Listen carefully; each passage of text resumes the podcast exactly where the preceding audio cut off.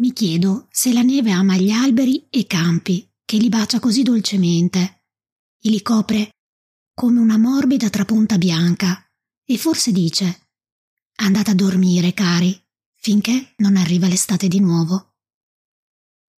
Allaccia gli scarponi, partiamo. Ciao, sono Annalisa. Se come me hai il naso tra i libri e i piedi tra le montagne, allora il mercoledì non prendere impegni. Prepara un segnalibro e gli scarponi. Al resto ci penso io.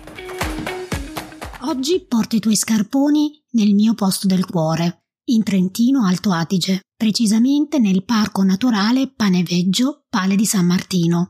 Il nostro punto di partenza è il parcheggio di Malgarolle, appena prima di Passo Rolle.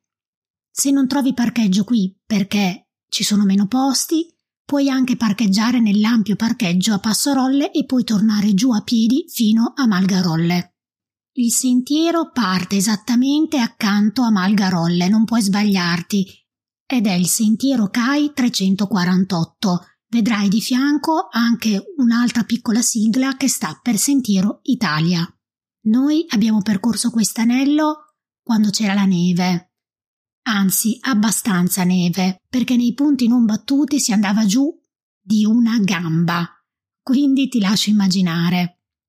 Ovviamente abbigliamento idoneo, quindi invernale, ramponcini, perché in alcuni punti all'ombra, se la neve è molto battuta, potrebbe formarsi il ghiaccio e in alcuni altri punti io ti consiglio le ciaspole.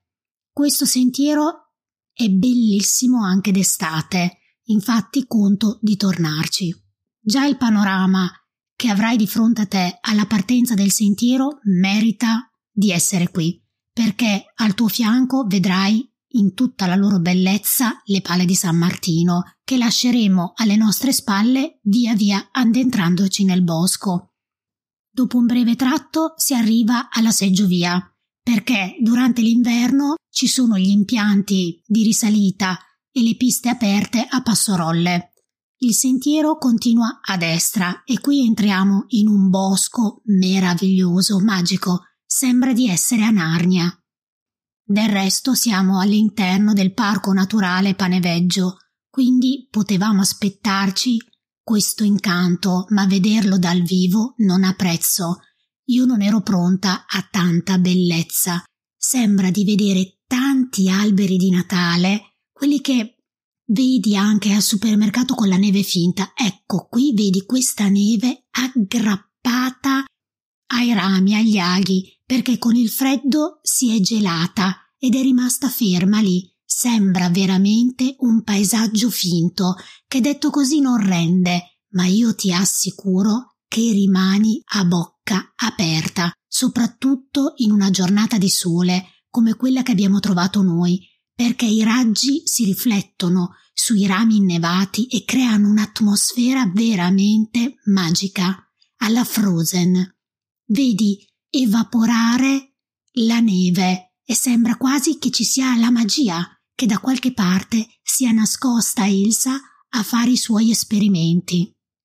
C'è un bel tratto nel bosco, un po' alternando su e giù, ma il dislivello non è tanto, in totale sono circa 200 metri di dislivello tra andata e ritorno. Ti accorgerai di essere arrivata al nostro punto, ovvero ai laghi del Colbricon, perché svoltato l'angolo vedrai il rifugio immerso nella neve e i laghi ghiacciati, quindi vedrai un tripudio di bianco con la punta del Colbricon che sovrasta tutto quanto. Qui siamo a 1927 metri di altitudine e ammirerai tutto il gruppo del Colbricon e in lontananza, dietro di te, piccole piccole le pale di San Martino. È una meraviglia allo stato puro. Per fare il giro dei laghi, se c'è tanta neve, io ti consiglio le ciaspole, perché si affonda veramente tanto.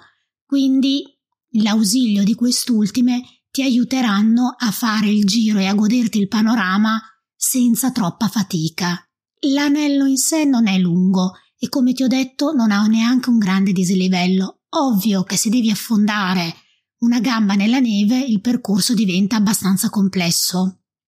I laghi sono due, uno più basso e uno leggermente più alto, e secondo me anche d'estate meritano una visita. Infatti l'ho appuntato perché tornerò da queste parti per fare l'anello delle Malghe in Val Venegia e anche magari un ritorno qui ai laghi del Combricon, magari spingendomi fino a Malgaces, perché da qui si potrebbe continuare e raggiungere in neanche tanto tempo la Malga. Noi abbiamo desistito perché non avendo le ciaspole attaccate allo zaino già avevamo fatto una discreta fatica a fare l'anello dei laghi e in più volevamo continuare nel pomeriggio e fare un altro piccolo anello nei dintorni. Quindi, completato il giro dei due laghi, ritorniamo al punto di partenza facendo lo stesso percorso, quindi sempre il sentiero 348 a ritroso. Da Passorolle partono numerosi sentieri, tra cui anche il giro delle Malghe che tocca la Val Venegia. Parte da Passorolle in direzione Baita Segantini. Io ti consiglio di appuntartelo proprio come ho fatto io, perché conto quest'estate di chiudere l'anello e di terminarlo, perché adesso in inverno pieno purtroppo questo sentiero non è fattibile al completo, non è possibile chiuderlo l'anello perché si attraversano diverse piste ed è pericoloso ma è anche impossibile farlo, cioè saresti in multa. Quindi puoi arrivare fino a Baita Segantini ma non riesci a chiuderlo l'anello ed è un vero peccato. Ma non preoccuparti, perché qui nel Parco Naturale Paneveggio i sentieri non mancano anche da percorrere in inverno. Infatti noi dopo aver concluso l'anello dei laghi del Colbricon ci siamo messi in macchina e siamo andati dritti verso il sentiero Marciò, che parte dal parcheggio del centro visitatori del parco naturale di Paneveggio e si sviluppa all'interno della superlativa foresta demaniale di Paneveggio. Il parcheggio è tantissimo ed è comodissimo e dista una quindicina più o meno circa di chilometri da Passorolle. Il sentiero è un anello e si sviluppa interamente nel bosco, ma non un bosco qualsiasi, perché quest'area è conosciuta anche come la foresta dei violini, dove sono custoditi gli abeti rossi di risonanza. E pare che anche niente po' di meno che Stradivari venisse qui a scegliere il legno per i suoi preziosi violini. Questi abeti sono elegantissimi, affusolati, uno accanto all'altro, in un'armonia perfetta. Ti danno l'idea di suonare, di creare un'armonia, un'aria proprio, perfetta, anche se il suono tu non lo senti, ma dalla loro forma e dalla loro disposizione tu percepisci questa vibrazione, questo suono invisibile ma allo stesso tempo reale. Lungo tutto l'anello ci sono ad accompagnarti dei pannelli illustrativi di varia fattura. Alcuni ricordano purtroppo la tempesta Vaia, che si è abbattuta in questo bosco e nella zona a fine ottobre 2018, creando un disastro immane perché questi abeti sono veramente un patrimonio per l'umanità e sono stati messi a dura prova perché sono stati sradicati veramente una quantità indicibile di alberi. Ma oggi tu riesci ancora a vederla, come ti dicevo, questa armonia, la vita qui, la capacità della natura di rinascere e di stringersi gli alberi gli uni agli altri per andare avanti. Troverai anche dei pannelli in legno dove ci sono delle orme, fatti per i bambini come gioco per indovinare a chi appartengono queste orme. Forse d'estate sono anche più visibili e ci si diverte anche di più con i bambini a cercarle queste orme, magari d'inverno con il freddo uno li nota anche meno.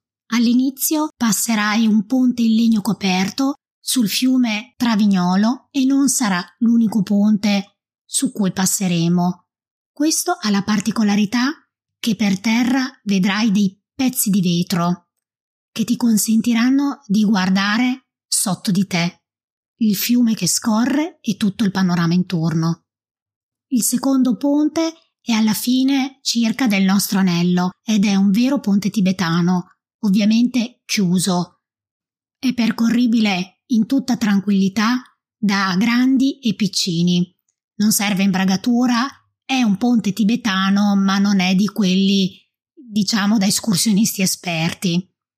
Io ti consiglio di fermarti al centro del ponte, tanto essendo breve non ondeggia, e di osservare, perché davanti a te vedrai le cascate piccole che si generano nel fiume. È uno spettacolo unico, d'inverno e secondo me anche d'estate. Passato il ponte siamo quasi ad anello concluso, quindi al rientro al parcheggio.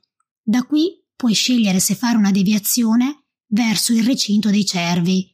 Io deduco che in estate sia popolato e sia molto bello da vedere. Noi non abbiamo fatto questa deviazione, quindi siamo rientrati al parcheggio per concludere il nostro anello. Di ambedue i percorsi io metterò, quando uscirà questo podcast, un carosello su Instagram. Ti invito ad andare a vedere gli scatti per renderti conto ancora meglio della magia di questi paesaggi innevati. Mi trovi su Instagram come Annalisa-book tracker.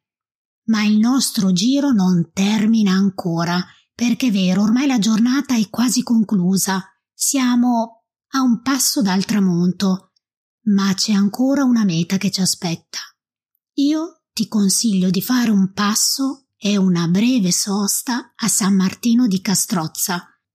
È un vero gioiellino e poi da qui potrai goderti in piena tranquillità una cioccolata calda che dopo due anelli ce la siamo ampiamente meritata e un tramonto in prima fila sulle pale di San Martino che si colorano di quell'arancione rosato famosissimo. E in più, se sei un appassionato, un'appassionata come me, ma se sei su questo podcast, direi di sì, c'è anche una libreria ad aspettarti. Io ci sono entrata e ho anche acquistato un titolo.